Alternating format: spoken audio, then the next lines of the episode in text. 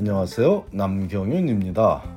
미국에서 의대 보내기 오늘은 그 702번째 시간으로 MCAT을 여러 번 보면 의대 입시에서 불이익이 있냐는 질문에 대해 알아보겠습니다. MCAT이란 시험은 말 그대로 Medical College Admission Test이므로 의대에 진학하고자 하는 모든 학생들이 치러야만 하는 필수 조건이죠. 물론 통합 과정을 통해 의대에 진학하는 학생들 중 일부를 포함한 극소수의 학생들은 이 시험을 보지 않고도 의대에 진학하는 예외가 존재하기는 하지만 일반적인 pre-med 학생이라면 모두 거쳐야 하는 관문입니다.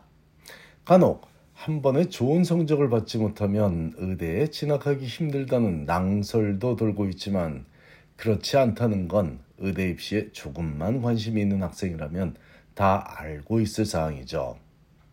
하지만 그렇다면 몇 번 보면 불이익이 없을지에 대한 관심은 매년 끊이지 않는 관심사 중의 하나이므로 오늘은 그 부분을 정확히 짚고 가보겠습니다.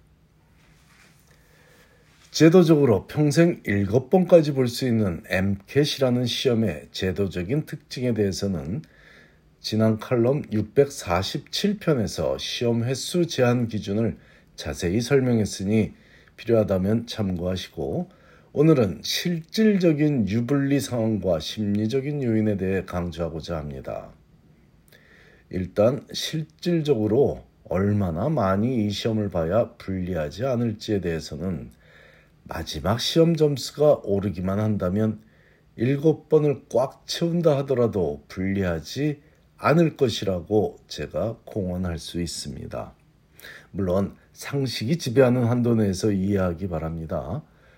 528점이 만점인 이 시험을 527점을 받았는데 굳이 1점을 더 올리기 위해 시험을 여러 번 봐서 끝내 528점을 받을 학생을 용기 있는 승리자로 인정해 줄 의대는 없습니다.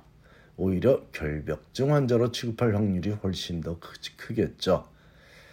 제가 강조하는 부분은 첫 MCAT 성적이 의대 입시를 성공적으로 치르기에 부족한 학생이라면 두 번이든 세 번이든 시험을 봐서 원하는 점수로 끌어올리는 과정은 어느 의대라도 용기 있는 행동으로 간주하며 집념을 지닌 학생으로 분류할 것이라 오히려 전략적으로 잘만 활용하면 본인에게 유리할 수도 있, 있다는 의미입니다.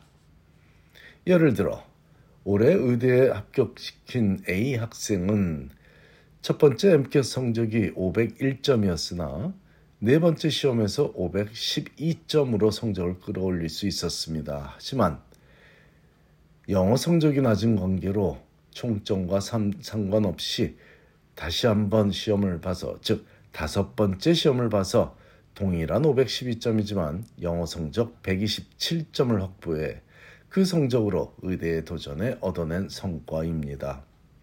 당연히 의대 인터뷰에서 왜 그렇게 MCAT을 많이 받냐는 질문을 받았지만 그 질문을 본인의 완벽하지는 않지만 목표를 세우면 절대 포기하지 않고 최선을 다해 이루어내는 강인한 정신력으로 연결시켜 칭찬을 받는 일까지 있었습니다. 물론 모든 의대가 다섯 번의 MCAT 도전을 긍정적으로 봐주지 않을 수도 있지만 이런 강한 집념의 학생을 좋아해주는 의대도 당연히 존재한다는 사실을 전달하고 있습니다. 지난해 하버드 의대 합격생 중 B 학생은 518점이라는 점수를 받아서 고민이 많았습니다. 당연히 좋은 성적이지만 하버드 의대에 진학하기에 충분한 성적을 성적은 아니었기 때문이었죠. 제 조언은 일단 더 이상 시험 보지 말고 그 성적으로 지원하라는 내용이었고 다시 시험 준비를 하지 않아서 생기는 시간을 어떻게 활용할지에 대한 계획 수립에 정성을 쏟았습니다. 자신의 약점이 무엇이냐는 하버드 의대 인터뷰 질문에 낮은 MCAT 성적, 성적도 M, 강, 스트롱하지 않은 MCAT 성적도 약점들 중 하나로 대답하며 하지만 그 시험을 다시 준비하는 대신 그해 여름방학 동안 병원에서 다양한 봉사와 쉐도잉을 통해 어떤 의사가 되고자 하는지 충분히 생각할 수 있었기에 후회는 없다고 했고 결과는 합격이었으니 점수나 횟수가 중요한 것이 아니라 각자의 각자 각자가 자신의 점수를 대하는 마음가짐이 더 중요한 사항이더군요.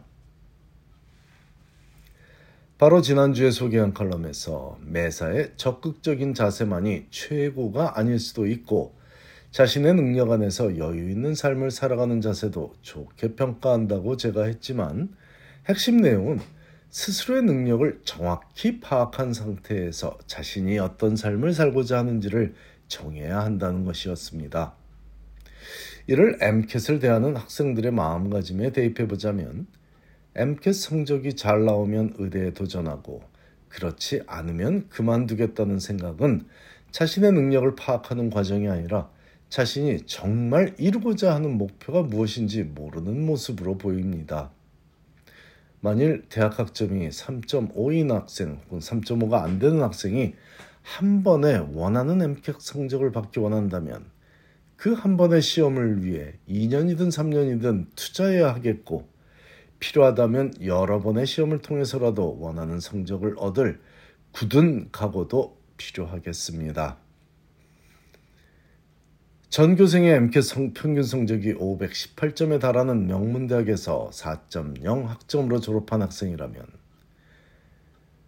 좀 다른 얘기가 또 되겠죠. 이런 학생이라 이런 학생들은 사실 두 달 만에 다른 거 하면서 MCAT 만점 받는 일이 허다합니다. 하지만 이런 프로파일에 속한 학생이 만일 515점을 받았다면 당연히 다시 도전해서 자신의 제대로 된 능력을 보여줘야만 하겠습니다. 앞에서 언급한 A 학생은 MCAT 시험에만 투자한 시간이 2년이 넘는 시간이었지만 확고한 목표가 있었으므로 흔들림 없이 도전하고 또 도전할 수 있었습니다. 혹시라도 MCAT 성적이 일단 어떻게 나오든지 어떻게 나오는지 보고서 의대 입시에 도전해 볼지 여부를 결정하겠다는 학생이 있다면 저는 차라리 시작도 하지 말라고 권하고 싶습니다. 뛰어난 학습 능력 외에도 요구되는 여러 사항을 갖추어야 하는 긴 여정을 시작도 하지 않는 것이 그 학생이 자신에게 더 잘 어울리는 분야를 찾는데 도움이 될 듯 싶기 때문입니다. 사실 근데 이런 생각은 학생들보다는 부모님들이 더 많이 하시는 듯 싶더군요. 자녀가 의대에 도전해 보고 싶다고 하면 일단 MCAT 성적부터 받아보고 결정하고자 하는 가정이 제법 많아 보이는데 그런 조언은 하지 않았으면 좋겠다는 것이 제 바램입니다. 자녀의 학습 능력은 그리고 결단력, 실행력, 의지 등등은 평생을 지켜봐온 부모가 이미 알고 있습니다. 안 될 것이라는 확신이 있으나 차마 그렇게 말하지 못해서 스스로 깨우치라고 일단 MCAT 성적부터 제대로 받아오라고 말한다는 부모도 있지만 그런 경우라면 그나마 같이 아이 키운 부모로서 이해는 하지만 의대 입시에서 그 성적이 가장 중요하다고 잘못 알고 알고 있기에 성적부터 챙기자는 부모도 있다는 사실이 안타까운 부분입니다. 우리 한인 부모들은 자녀에게 의대 진학을 정말로 원하는 자녀에게 MCAT 성적부터 받아, 받아오라는 자, 얘기를 하지 않았으면 좋겠습니다. 자녀가 원한다면 차라리 좋은 MCAT 과외 선생을 찾아주는 노력을 하는 것이 옳아 보입니다. 각 의대별로 마지막 성적만 기준으로 삼든 아니면 평균 성적을 기준으로 삼는다고 알려져 있든지 간에 시험 횟수와 무관하게 의대가 인정하는 성적에 도달한 학생이라면 그 과정도 아름답게 봐줄 학교는 분명히 존재합니다. 자신의 능력을 알고 목표를 세우라는 의미는 대학 학점이 안 좋은 학생은 의대에 도전하지 말라는 것이 아니라 자신의 능력에 부합하는 시간을 적합한 적당한 어울리는 시간을 투자해서 준비하는 것이 자신을 알고 목표를 세워 이루어낼 수 있는 방법이라는 것입니다. 감사합니다.